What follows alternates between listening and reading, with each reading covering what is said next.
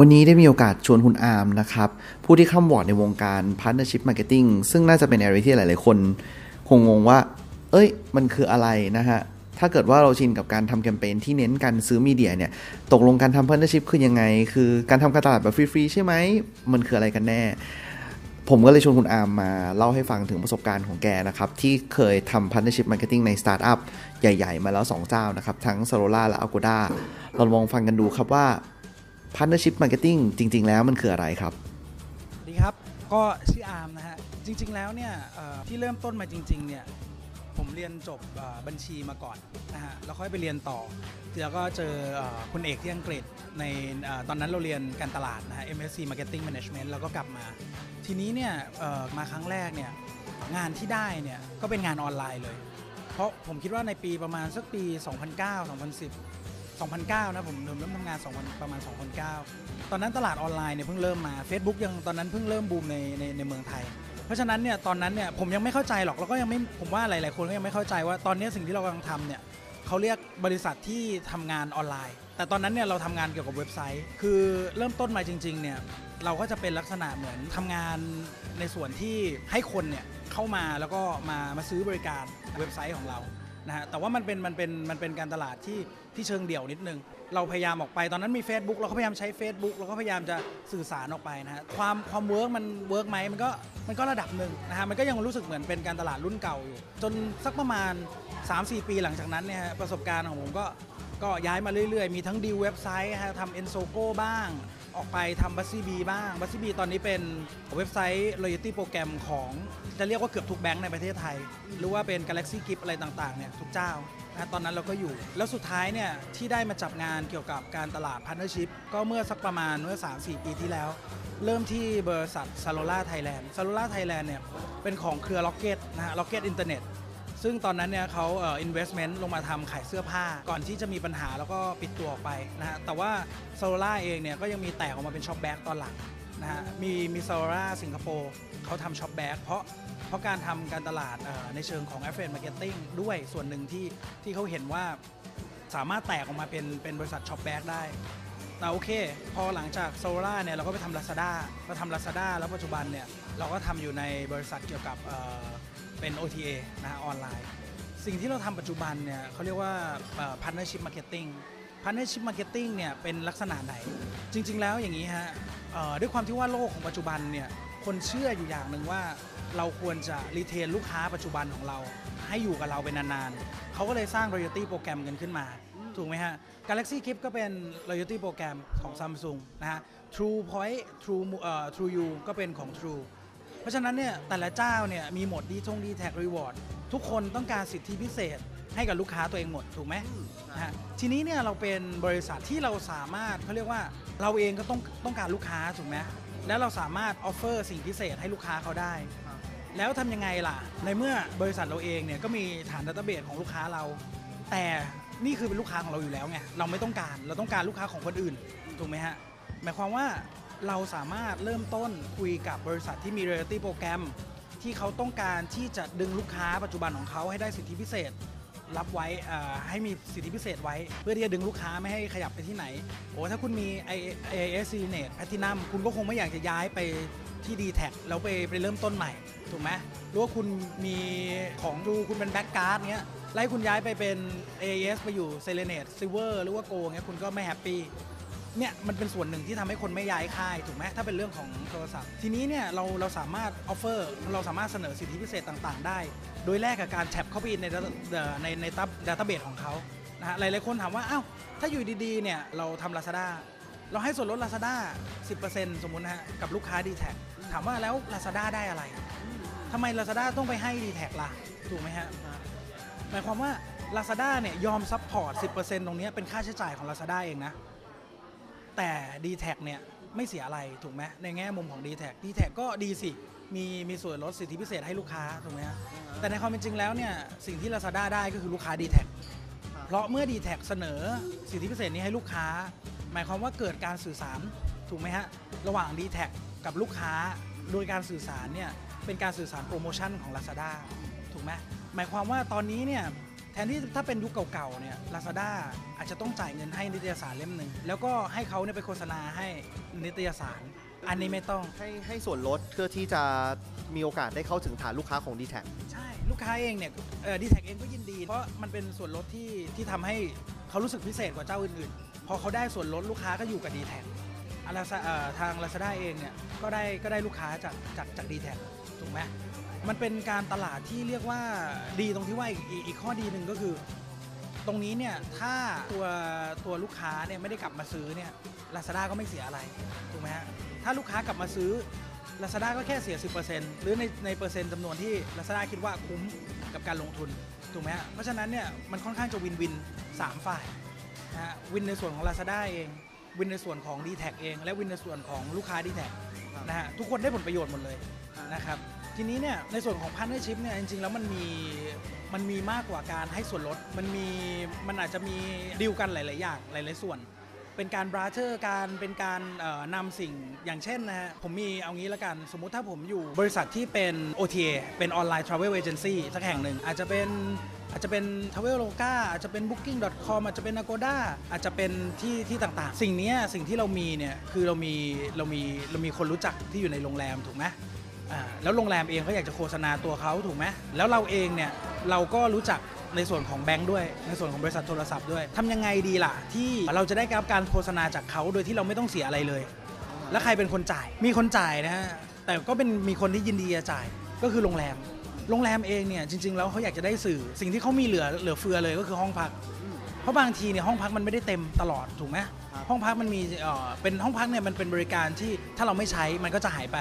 ถูกไหมฮะถ้ามันพ้นวันมันก็หายไป ใช่ใช่หมายความว่าเราเองเนี่ยเราสามารถดิวห้องพักฟรีมาได้ โดยให้ d t แทช่วยโปรโมทแคมเปญและโปรโมทโรงแรมด้วยนะ แล้วโปรโมท Agoda ด้วยนะ แล้ว d t แทเองก็ได้แคมเปญพิเศษเอาไปทำให้ลูกค้า หมายความว่าแบบเนี้ยทุกอย่างเนี่ยแทบจะเรียกว่าเป็น win win win สี่ฝ่ายลูกค้าเองถ้ามาเล่นได้ถ้าชนะกิจกรรมก็ได้โรงแรมไปนอนพักครับ dtac เองเนี่ยก็ได้โรงแรมฟรีมาเล่นกิจกรรมนะฮะโรงแรมได้การโฆษณา Agoda ได้การโฆษณา การทำ partnership จริง ๆ แล้วก็เหมือนการจับแพะชนแกะนะ การตลาดที่จับแพะชนแกะให้เกิดการตลาดที่ดีแล้วก็ได้ผลสูงที่สุด แต่ว่าใช้เงินน้อยที่สุดในระดับหนึ่ง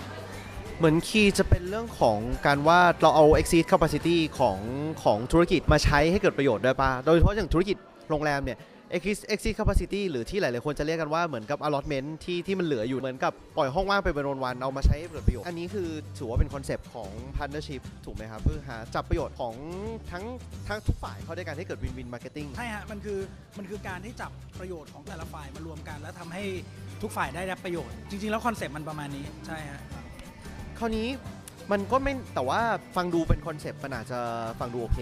แต่มันมีอะไรไหมที่ต้อง concern เวลาทำ partnership marketing ที่ต้องระวังว่า มันอาจจะไม่ใช่ win win situation ก็ได้ ถ้ามันมีอะไรบางอย่างที่มันไม่โอเค มันมีกรณีไหนไหมไหมครับที่มันไม่ออกมาแล้วมันไม่โอเค คือโอกาสมันค่อนข้างน้อยมากนะฮะ เพราะว่าจริง ๆ แล้วเนี่ยสื่อสื่อแต่ละอย่างเนี่ยก่อนที่ออกเนี่ยเราต้องดูความเสียหายของแบรนด์เนี่ยอาจจะเกิดถ้าสื่อออกไปแหละแล้วมันสื่อสารผิดพลาด หรือการใช้สื่อไม่ถูกต้อง มันไม่ตรงกับสิ่งที่ทางบริษัทแบบกำหนดอะเป็นต้นนะฮะเวลาสื่อสารออกไปเนี่ยอาจจะเกิดความเสียหาย แต่ในความเป็นจริงแล้วเนี่ยมันต้องมีการ verify qualify ก่อน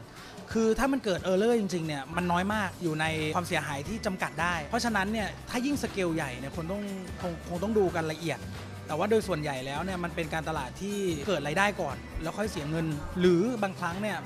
เป็นการตลาดที่ซ้ำนำสิ่งที่เหลืออยู่มาใช้ เพราะฉะนั้นจริง ๆ แล้วเนี่ยดาเมจมันน้อยฮะถ้าถ้าเทียบผลผลประโยชน์ที่ได้นะ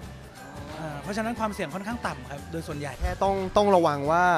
ต้องมี damage control นิดนึงเนาะแล้วก็มองว่าสิ่งที่เราเอาไปแลกนั้นเนี่ยได้มาซึ่งฐานลูกค้าที่เราต้องการจริง ๆ ถูกไหมฮะ ใช่ฮะเรื่องเรื่องเรื่องฐานลูกค้าเนี่ยจริง ๆ แล้วบางครั้งเนี่ยเรากำหนดไม่ได้เพราะว่าความน่ากลัวก็คือเหมือนบางแบรนด์กำหนดว่าจะต้องเป็นลูกค้าใหม่เท่านั้นสมมติอ่าซึ่งอย่างนี้เนี่ยจริง ๆ แล้วในความเป็นจริงเนี่ยมันอาจจะทำให้ลูกค้ารู้สึกไม่ดี เพราะฉะนั้นเนี่ยจริงๆวิธีการใช้พวกเนี้ยก็ต้องก็ต้องระวัง เพราะว่าบางทีเนี่ยถ้าเรา maximize profit ของบริษัท แต่เราทำให้ user รู้สึกไม่โอเค มันก็อาจจะเป็นผลลบมากกว่าเป็น negative มากกว่า เพราะฉะนั้นจริงๆแล้วการคิดแคมเปญหรือการทำอะไรเนี่ย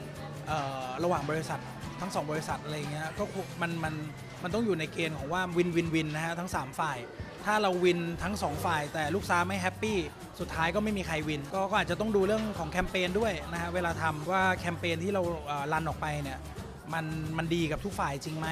คราวนี้มาถึงคำถามยอดฮิตบ้าง ทุกคนพอพูดถึงการตลาดก็ต้องพูดถึง เทรนด์ในปี 2019 หรือพูดถึงปีหน้าเลยก็ได้ครับ 2020 2020 เนี่ย มันมีเทรนด์อะไรอะไรใหม่ ๆ หรือว่าวิธีการทำ partnership marketing อะไรใหม่ๆไหมในช่วงปี 2 ปีที่กำลังจะถึงนี้ครับ จริง ๆ แล้วเนี่ยพาร์ n เนอร์ชิพเนี่ย ถ้ามันเป็นส่วนของเรื่องของการทำ discount เนี่ย มันค่อนข้างจะกึ่งๆ ตายตัวนะฮะ แต่ที่เรื่องที่ใหม่ ๆ ก็คืออย่างที่บอกนำนำในส่วนของ supply ที่มันเหลือที่เหลืออย่างเช่นอย่างที่บอกเมื่อกี้ ถ้าโรงแรมเหลือห้องพักก็นำมาใช้ หรือโรงแรมมีโปรโมชั่นอะไรที่มันพิเศษ แล้วบริษัทไม่ต้องออกเงินเพิ่ม อันนี้ก็น่านำมาใช้ แต่ในส่วนของความเปลี่ยนแปลงเนี่ยมันมันพลิกแพลงได้ตลอดเอางี้ดีกว่า คือพาร์ n เนอร์ชิพมันเหมือนกึ่งเป็น business development นะฮะถ้ามันมีเทคโนโลยีใหม่เข้ามา แล้วเราสามารถนำมาใช้ได้ แล้วมันเกิดประโยชน์ในเรื่องของทำให้สเกลมันใหญ่ขึ้น หรือว่าทำให้มันคุ้มทุนขึ้นนะฮะทุกอย่างมันเกิดได้หมดเลย เพราะจริงๆแล้วมันเหมือนอย่างที่บอกว่ามันเหมือนการจับแพะชนแกะเอามาชนกันแล้วขาย นะเอาแพะมาชนกับแกะแล้วมันขายแล้วมันแล้วมันได้กำไรมากขึ้น หรือถ้าวันนี้แพะมันเปลี่ยนไปนะฮะแล้วเราจับมาชนเนี่ยมันดีกว่าเมื่อวานเนี่ยเราก็สามารถมานำมาใช้ได้มากขึ้น จริง ๆ เทรนตายตัวตอนนี้ยังไม่มีเราเราสิ่งที่เรามองว่าเทรนด์ของตรงเนี้ยมันอยู่ที่เทคโนโลยีที่เปลี่ยนไปมากกว่า ถ้าเทคโนโลยีมันสูงขึ้น แล้วเราสามารถทำอะไรที่มันพลิกแพลงได้มากขึ้น ในคอร์สที่มันยังจำกัดอยู่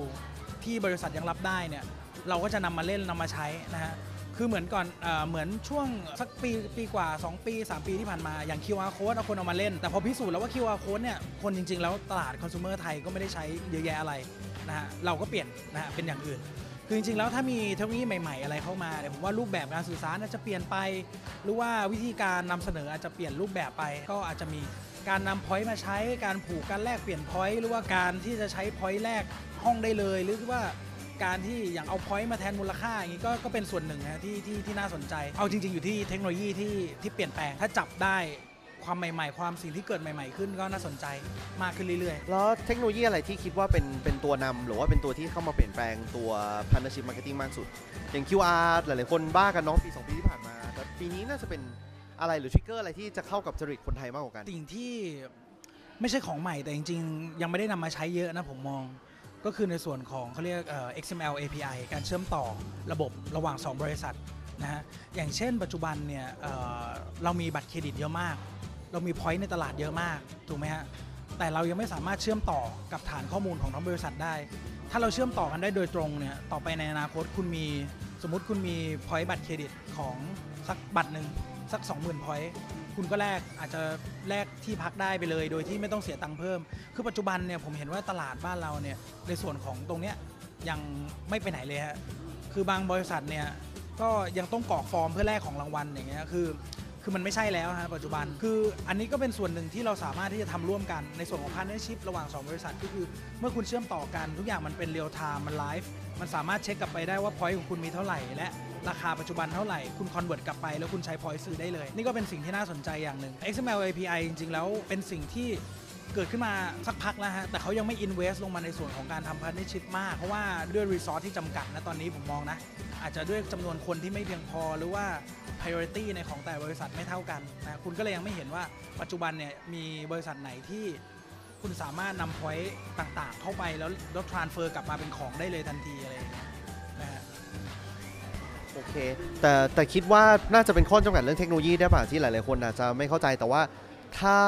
มันทำได้เมื่อไหร่ก็น่าทำให้การทำ partnership เนี่ยมีประสิทธิภาพสูงขึ้น ลด operation แล้วก็เพิ่ม customer experience ด้วยให้ดีขึ้นด้วยเนาะเพราะว่าลูกค้าสามารถที่เช็คได้เลยว่าตัวเอง eligible ได้หรือเปล่าอะไรอย่างนี้ครับ ถ้าเกิดถ้าเกิดการเชื่อมต่อตรงแบบเนี้ยทุกอย่างมันจะเกิดได้ทันทีแล้วก็ไวมาก นะฮะคือปัจจุบันเนี่ยไม่มีใครต้องการรอเพื่อจะได้สินค้าหรือว่ารออะไรนานๆเพื่อจะได้อะไรสักอย่างหนึ่งเพราะฉะนั้นเนี่ยสิ่งที่เขากดทันทีแล้วได้ทันทีเนี่ยผมคิดว่าคนจะใช้เยอะขึ้น ฟังเหมือนดูเป็นเทรนด์ของในช่วง2อสปีนี้ด้วยหรือเปล่าคือ customer customer เริ่มไม่ไม่โอเคที่จะรอสะสม point ปี 2 ปี เพื่อจะแลกอะไรสักอย่างได้ ใช่ฮะ คือถ้าเราสังเกตอย่างเงี้ยปัจจุบันเนี่ยสมมติเราทำบัตรเครดิตใช่ไหมถ้าบัตรเครดิตทำ cashback เนี่ยห้าเปอร์เซ็นต์กับคุณไปที่เว็บไซต์แล้วคุณได้ลดเลยทันทีห้าเปอร์เซ็นต์เนี่ยคุณได้ลดเลย5 5เปอร์เซ็นต์เนี่ยคนจะใช้เยอะกว่า การที่ได้ cashback คืออย่างนี้การที่ได้ cashback จากแบงก์ดีไหมดีนะฮะแต่ว่ากว่าจะได้เนี่ย90 วันไปแล้วฮะหลังจากใช้ของแบบสินสินค้าบริการ คุณลืมไปแล้วด้วยซ้ำว่าคุณได้นึกออกไหมฮะแต่ถ้าคุณได้ลดณตอนนั้นเลยเนี่ยมันเป็นสิ่งที่คุณได้เลยทันทีเนี่ยลูกค้าจะ happy กว่า มูลค่าของ point เนี่ยสามารถมีประโยชน์ได้จริง ๆ และใช้ได้ทันทีเนี่ยมันก็จะได้เปรียบบริษัทอื่นๆนะฮะเพราะคนเนี่ยเขาก็อยากจะใช้บัตรใบนี้นะฮะเพราะว่าด้วยด้วยความที่ว่าเรามีปุ๊บเราใช้ได้เลย มีปุ๊บเราใช้ได้เลย ไม่ต้องรอเนี่ยเอาจริงๆเนี่ยถามว่าคนปัจจุบันเนี่ยมี point เหลือในบัตรเครดิตเยอะไหมผมว่าบางคนก็ยังมีเหลือเยอะนะฮะแต่ว่าปัจจุบันเนี่ยสิ่งที่เขาแลกได้ก็คือส่วนลด 10% 15%นะฮะแต่ว่านั่นก็ค่อนข้างจำกัดเนาะ ครับผมคำถามสุดท้ายละอันนี้น่าจะเกี่ยวกับเรื่องฟินเทคนิดนึง หลังๆ มานี้เราเริ่มเห็นแอปของแบงค์เข้ามามีเข้ามาอยู่ใน area ของการทำ transaction หรือว่า partnership marketing มากขึ้น อย่างเช่นออแอป KBank เนาะก็สามารถลิงก์กับบัตร CRM ได้ เริ่มมีการทำ transaction หรือขายของ หรือมีแอป อย่างเช่น K Shop ขึ้นมาหรือยังแอปของ SCB แอปของ UOB ที่มีพวก partnership หรืออะไรข้างในอันนี้คิดว่ามันจะเปลี่ยน ก็ดีนะครับเพราะว่าในส่วนของแอปพวกเนี้ยเอ่อต้องบอกอย่างนี้ว่า คือทุกคนตอนนี้เนี่ยเทรนด์ทุกอย่างเนี่ยเขาลงแอปหมดทำไมถึงลงแอป เพราะว่าแอปเนี่ยเอ่อเวลาคุณใช้แอปเนี่ยมันง่ายมันสะดวกมันอยู่ในมือถือเลยนะฮะเมื่อไหร่ทุกคนใช้เบราว์เซอร์เนี่ยคุณเปลี่ยนไปใช้ เปรียบเทียบได้ คุณเปลี่ยนไปเว็บอื่นได้อย่างง่ายๆ ถ้าคุณใช้แอปเมื่อไหร่เนี่ยคุณจะยากละคุณก็จะใช้แอปนั้นหมายความว่าถ้าคุณ sticky กับแอปตัวนี้เนี่ยโดยผ่านไม่ว่าจะเป็นแอป Samsung Galaxy ที่ตอนนี้พูดจริงๆว่า ผมมองว่าซัมซุง Galaxy ทำการตลาดในส่วนของตรงนี้ได้ดีนะฮะเพราะว่าเขาลงทุนเยอะมากนะฮะคือผมบอกเลยว่า loyalty โปรแกรมเนี่ยไม่ถูกนะฮะมีมีมูลค่าแพงพอสมควร ถ้าคุณลงทุนคุณ invest กับตรงนี้ คนก็จะ sticky ใช้กับแอปของคุณเยอะ นี่ก็ก็ย้อนกลับไปฮะอย่างพวกแอปแบงก์หรือว่าอะไรพวกนี้ก็เช่นเดียวกัน ทุกคนต้องการให้คนใช้แอปของเขาบ่อยที่สุด เทรนด์ตอนนี้เนี่ยมันอยู่ที่ว่าแอปไหนถูกเปิดเยอะที่สุด ถูกใช้เวลากับมันเยอะที่สุด คนไม่ใช่จำเป็นที่จะต้องเข้าไปเพื่อจ่ายเงินอย่างเดียว คุณจะต้องเข้าแอปนี้และใช้ในชีวิตประจำวันทุกส่วน เมื่อคุณติดแอปนี้เมื่อไหร่เนี่ยฮะแอปถึงจะมีประโยชน์จริงๆนะฮะเหมือนถ้าคนจีนเนี่ยเขาเข้า WeChat ก็ทำได้ทุกอย่างแล้วปัจจุบันเขาก็ติดอย่างถ้าคุณไปอินโดเงี้ยเขาใช้ Gojek Gojek ก็ทำได้ทุกอย่างเหมือนกันคนก็ติดถูกไหมฮะถ้าอยู่เมืองไทยตอนนี้ทุกแอปเนี่ยต้องการให้คน sticky กับแอปตัวเอง โดยที่ไม่ออกไปแอปอื่น นี่คือนี่คือเขาเรียกว่าสิ่งที่แย่งชิงกันมาตอนนี้ก็คือ การเข้าไปใช้บ่อยครั้งและจำ คุณชนะตรงนี้เนี่ยถ้าคุณ win ตรงนี้เนี่ยไม่ว่าด้วยยังไงคือจะเป็นตอนนี้ไม่ใช่แค่แอปแบงก์นะ Grab หรือทุกอย่างจริงเขาแข่งกันหมด คือทุกอย่างทุกคนเนี่ยพยายามจะเอาทุกอย่างไปไว้ในแอปของตัวเอง แล้วก็เสิร์ฟลูกค้านะฮะจริง ๆ แล้ว partner partner marketing หรือว่าพวก loyalty โปรแกรมต่างๆ ที่เข้าไปเนี่ยมันก็เป็นส่วนหนึ่ง แค่นั้นเองที่จะทำให้เขาลูกค้ากลับมาใช้บ่อยๆ เปิดแอปบ่อย ๆ นะฮะยิ่งยิ่งลูกค้าเปิดแอปบ่อย มันก็มี transaction ที่เกิดขึ้นมากตามไปด้วย ฟังดูเหมือนกับเป็น Horizon ใหม่ของ App Economy ในปี 2018-19 เลยก็ว่าได้ถูกไหมการที่เอาเรื่องของ Partnership โปรแกรมเข้าไปใส่ในในแอปของแบงก์ใช่จริงๆ จริง ๆ แล้วเนี่ยเอ่อเรื่องเนี้ยสำคัญมากนะแต่จริงๆก็คือสำคัญมาสักประมาณจากปีที่แล้วนะ เริ่มจากปีที่แล้วมาจนถึงปีนี้สิ่งที่เขาค้นคว้าแล้วก็ค้นพบมานะก็คือการการใช้ความบ่อยและความต่อเนื่องของแอปสำคัญมาก ๆ นั่นเองว่าตอนนี้จะเริ่มเห็นทุกแอปเนี่ยมีอะไรเพิ่มฟังก์ชันเพิ่ม ทุกอย่างต้องทำในแอป ไม่ใช่แค่เมนฟีเจอร์ละถ้าเข้ามาใช้แค่เมนฟีเจอร์เนี่ยเขารู้สึกว่ามันเปิดน้อยเกินไป ถ้าถ้า K-Bank เข้ามาแล้วไม่มีลูกเล่นอะไร คนก็แค่โอนเงินแล้วออกไปถูกไหมฮะหรือว่าถ้าเข้ามาที่ KTC เข้ามา ทำอะไรไม่ได้เลย จ่ายค่าน้ำค่าไฟไม่ได้ ได้แต่โอนเงินได้แต่ใช้ผลิตภัณฑ์ของแบงก์คนก็เข้าแค่นั้น คนก็เลือกใช้แอปอื่น ที่มันครบครันที่มันใช้ได้มากกว่าถูกไหมมันก็ต้องแข่งกันนะฮะเพราะต่อไปเนี่ยในในส่วนของแอปที่เป็นแบงก์เองเนี่ยก็ไม่ได้แข่งกันแค่แบงก์ละอย่างที่เรายกตัวอย่างนะอย่าง WeChat คนก็เอาเงินเข้าไปฝากใน WeChat ละแบงก์ก็เริ่มหนาวๆร้อนๆว่าเฮ้ยต่อไปเนี่ย WeChat ก็ให้ดอกเบี้ยด้วยซ้ำแล้วคนก็ใช้แอป WeChat เนี่ยบ่อยกว่าแอปแบงก์ แล้วทีนี้เนี่ยเมื่อเมื่อเมื่อคนใช้แบบนี้บ่อยๆ ขึ้นเนี่ยมันก็น่ากลัวนะฮะว่าตอนเนี้ยคือคนเริ่มไม่ใช้แบงก์แต่หันไปใช้ WeChat นะฮะหมายความว่าไงหมายความว่า WeChat เองเนี่ยสามารถเป็นแบงก์ได้เหมือนกัน สามารถจ่ายเงินได้มากกว่าแบงก์สามารถคนใช้บ่อยกว่าแบงก์แล้วก็มีการมี มีความกว้างในการใช้ได้มากกว่าแบงก์อย่างเงี้ยในอนาคตถ้าไทยไทยมีแอปที่มันคนสติ๊กกี้ขนาดเนี้ยมันก็น่ากลัวนะสำหรับแบงก์ต่างๆเหมือนกัน ก็ไม่แน่นะว่าเราอาจจะเห็นแนวโน้มอนาคตแบงก์ต่างๆ มาอยู่ใน area ที่เป็นคู่แข่งกับ WeChat ก็ได้เนาะเพราะว่ามันก็ตามมาด้วยเทรนด์เรื่องของการที่แบงก์จะต้องสู้กับที่เป็น non bank ที่เริ่มรับเงินได้อย่างเช่น WeChat หรือว่า True Money หรืออะไรก็แล้วแต่ใช่ไหมที่เปิด micro finance เพิ่มขึ้นด้วย ครับผม เออ นี่คุยไปคุยมาตอนแรกเริ่มจากเรื่อง partner ไปไปมามาเรื่องของแอป Economy เนาะว่า ปัจจุบันอันนี้ผมว่ามันมีผลด้วยไหมที่ที่ทำให้จำนวนของแอปพลิเคชันที่จะอยู่ในจำนวนเครื่องของคนเนี่ยมีน้อยลง แต่การใช้งานในแอปแต่ละแอปจะลึกขึ้น อันนี้ไม่ไม่แน่ใจว่าเห็นว่ายังไงบ้าง อันนี้ในความเป็นจริงค่อนข้างเห็นด้วยระดับหนึ่งนะฮะเพราะว่าตัวเนี้ยเนี่ยเอาอย่างนี้ คนเนี่ยตอนนี้ปัจจุบันเนี่ยมีแอปกันจริงๆเนี่ยแอปที่ใช้จริง ๆ มีน้อยนะฮะแอปที่โหลดมาเนี่ยยังพอมีพอสมควร แต่แอปที่ไม่เคยแตะเลยจะต้องค่อยๆ ถูกลบออกไปถูกไหมฮะเพราะว่ามันเกิดความรำคาญนะบางครั้งเนี่ยมันก็เหมือนหน้าเดสก์ท็อปแหละเราก็ไม่ต้องการให้ทุกอย่างมันรกถูกไหมเพราะฉะนั้นเนี่ยแอปแต่ละแอปเนี่ยถ้าวันหนึ่งเนี่ยจำนวนแอปมันคงจะลดลงเรื่อยๆ อันนี้เป็นเทรนด์ที่ทุกคนคาดการณ์นะฮะยังเป็นอยู่ฮะยังเป็นอยู่นั่นเองเป็นเหตุว่าทำไมแอปของฉันคนถึงต้องเข้ามาใช้บ่อย เพราะมันจะต้องอยู่บนหน้าจอนี้ แต่ถ้าเมื่อไหร่ที่แอปของฉันไม่ถูกเปิดเลย มันก็จะถูกปิดไป มันก็จะถูกลบหายไปนะฮะจอคนคนหนึ่งเนี่ยมันมีจำกัดนะฮะมันใส่ได้กี่แอป เพราะฉะนั้นเราควรจะเป็นหนึ่งในนั้น ทุกคนต้องการเป็นหนึ่งในนั้น ทุกคนไม่ต้องการถูกลบออกไป วันหนึ่งเนี่ยคุณมีแอปสั่งอาหาร 3 แอป คุณไม่เคยเข้าอีก 2 แอปเลยวันหนึ่งคุณก็จะลบอีก 2 แอปออกถูกไหมเพราะฉะนั้นเนี่ยทำยังไงก็ได้ที่จะ survive เนี่ยแอปคุณก็ต้องเป็นแอปที่ทุกคนเนี่ยต้องพยายามเปิดใช้บ่อยๆ หรือว่าหรือว่าทำไงก็ได้ให้ลูกค้าเนี่ยเข้ามาใช้ให้บ่อยที่สุด ถ้าวันหนึ่งคนไม่ใช้คนก็จะลบ โอเค งั้นอีกสักคำถามหนึ่งสุดท้ายแล้วก็ได้ครับ ก็งั้น SME ควรจะทำแอปไหม จริง ๆ แล้วมันเป็นคำถามที่เอ่อที่ตอบยากยากตรงที่ว่ายากตรงที่ว่าทุกคนเนี่ยถ้ามีแอปได้ควรจะมี แต่ SME เนี่ยในการลงทุนแอปเนี่ยมันยังไม่ถึงเวลาครับประเด็น ประเด็นคือถ้าคุณเป็น SME เนี่ยคุณมีหลาย ๆ เรื่องที่ต้องโฟกัสมากกว่าแอปนะตอนนี้ แต่ต้องถามว่าไซส์ขนาดคำว่า SME ของคุณเนี่ยทำเงินไปถึงไหนเนอะทำเงินไปถึงไหนถูกไหมฮะถ้า SME ของคุณเนี่ยสามารถขยายลงในแอปได้โดยที่ไม่ไม่กระทบกระเทือนธุรกิจหรือบริการที่คุณให้ต้องต้องทำให้ดีก่อนถูกไหมฮะแต่ถ้ามาถึงในขั้นที่ว่าคุณต้องตัดสินใจว่าคุณจะมีแอป หรือคุณคุณไม่ควรจะมีแอปเนี้ยทีนี้คุณก็ต้องศึกษาคู่แข่งแล้วก็ศึกษาตลาดอื่นๆ เยอะละว่าแอปที่มันเหมือนกับสิ่งที่คุณจะ offer เนี่ยเขามีไหม แล้วเขาดีเขาเด่นไปถึงไหนอะไรอย่างเงี้ยการพัฒนาแอปผมบอกเลยว่าใช้ทุนสูงมาก ใช้ต้นทุนในการทำสูงมาก มีโอกาสที่จะพ่ายแพ้เยอะพอสมควร เพราะฉะนั้นเนี่ยถ้าถ้าเราเป็น SME ที่ไม่ได้มีเงินเยอะเงินหนาขนาดนั้นเนี่ยบางครั้งเราอาจจะต้องไปมองว่าเราควรจะไปอยู่ในแอปไหนไหมหรือว่าเราควรจะไปไปเป็นหนึ่งในผู้ให้บริการของแอปไหนไหมมากกว่า นี่อาจจะเป็นช่องทางของ SME มากกว่าที่จะเข้าไปแข่ง ในตลาดการที่จะอยู่บนแอปของเขาเขาเองนะฮะเพราะว่าอย่างบอกว่าคู่แข่งเนี่ยมันมันใหญ่โตมากแล้วก็เขาเขาเงินไม่อั้นนะฮะในการทำแอป P App Install ในการทำเรื่องคอร์สสูงมากนะฮะคุณอาจจะสร้างแอปที่ดีมากเลย แต่สุดท้ายแล้วคุณไม่มีเงินที่จะทำให้คนเนี่ยดาวน์โหลดลงไปได้เนี่ยมันก็ไม่มีประโยชน์นะฮะสุดท้าย เหมือนจะมองเกมเรื่องแอปก็ต้องมองด้วยนะว่ามีต้นทุนในการทำ user acquisition ที่ดีด้วยหรือเปล่า เยอะมากตรงที่ว่าไม่ใช่แค่แอปดีฮะ มันต่ออย่างนั้นคือทำยังไงให้คนดาวน์โหลดถูกไหมฮะ เพราะฉะนั้นเนี่ยทุกอย่างเนี่ยมันมีคอร์สค่อนข้างสูง พอคอร์สสูงเนี่ยมันต้องแข่งแล้วว่าสายป่านมันไหวไหมถ้าคุณเป็น SME เพราะฉะนั้นถ้าคุณคุณเป็น SME จริงๆ แล้วบางทีแบบ ถ้าบริการของคุณเนี่ยมันโดดเด่นกว่าคนอื่น อย่าง QQ อะผมยกอย่าง QQ ผมก็จัดได้ว่าอะถ้ามันก็อาจจะเป็น SME เป็นสตาร์ทอัพเป็นอะไรนะฮะแต่ QQ เนี่ยถ้าสามารถผูกกับร้านได้ทั่วทั่วจริง ๆ แล้วอย่างปัจจุบันเนี่ยบางเจ้าอย่าง QQ นี่คนก็เริ่มใช้นะแต่ผมไม่ได้บอกว่าจะ success ไม่ success คือมันยุขึ้นอยู่กับเขาครอบคลุมร้านแค่ไหน แล้วก็ประโยชน์จริง ๆ แล้วอะมันมันดีแค่ไหน เพราะคู่แข่งมันน้อยนะฮะอันเนี้ยคุณโอเคคุณทำได้ แต่ถ้า ประโยชน์ของคุณเนี่ยมันไปท้อนมันไปทับกับคนเยอะแยะมากมายอย่างเงี้ยบางทีต้องคิดนะครับมันอาจจะมันอาจจะไม่โอเค ถ้าเขาออกกันมาหมดแล้วแล้วแบบเขาเงินหนาเขาทุนหนากว่าคุณอะไรอย่างเงี้ยนะมันมันก็น่าคิดแต่ถ้าบริการของคุณโดดเด่นก็อาจจะจำเป็นที่จะต้องทำฮะ เหมือนคุณต้องดูว่าเกมคุณอยู่ในเกมไหน แล้วก็ถ้าเกิดว่าในในอุตสาหกรรมของคุณมีคนที่เล่นอยู่เยอะแล้วแล้วเขาดันทุนหนาวคุณก็ถอยเสื้อเหอะถูกไหม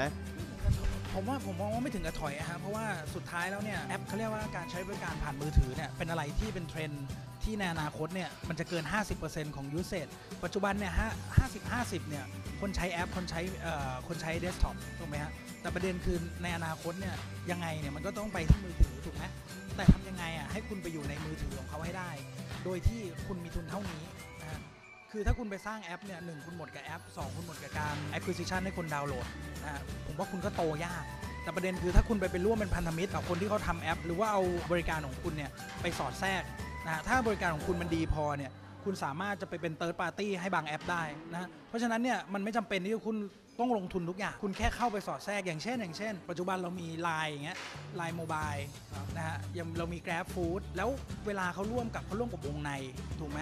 สุดท้ายแล้ววงในก็ไม่จำเป็นที่ต้องทำแอปก็ได้ หรือว่าอีกเจ้าหนึ่งก็ก็ไม่จำเป็นที่จะต้องมานั่งส่งอาหารก็ได้ถูกไหมแต่เวลามันรวมกันเอ้ยมันมี power มันมีมันมีสิ่งที่คุณโดดเด่นทั้งสองอันมันรวมกันถูกไหมเพราะฉะนั้นเนี่ยถ้าคุณเก่งในแง่ในในสายของคุณเนี่ยคุณอาจจะต้องมองหาพันธมิตรที่ที่เขาเก่งในด้านของเขาเหมือนกัน แล้วมาจอยกันนะฮะแล้วเบนฟิตมันจะเกิด แต่ถ้าคุณต้องลงทุนเองทุกอย่างเนี่ยมันยากนะถ้าคุณทุนไม่หนาพอ คุณจะเก่งทุกด้านไม่ได้ ครับผม โอเคก็ เฮ้ยวันนี้นี่เลื้อยมาแต่ว่าผมว่าดีนะพอดแคสต์อันนี้นะครับ ก็ถือว่าคุณอามก็สรุปไว้ได้ดีเลยทั้งเรื่องของ partnership แล้วก็เรื่องของ app economy ในปี 2019 เนาะนะครับ คิดว่าน่าจะเป็นประโยชน์ให้กับหลายๆคน โดยเฉพาะ small business ที่มองในเรื่องของการหาวิธีการในการทำการตลาดแบบใหม่ๆ ในการทำ partnership marketing แล้วก็เรื่องของการตัดสินใจว่าจะทำแอปไม่ทำแอปด้วยนะครับต้องขอบขอบคุณคุณอามมากเลยนะครับผมครับแล้วก็ยังไงเอาไว้ติดตามพอดแคสต์กันเรื่อยๆนะครับถ้าเกิดว่าเราเจอใครเจ๋งๆน่าสนใจเราจะอัดมา ให้ได้ฟังกันเรื่อยๆนะครับผมขอบคุณมากครับ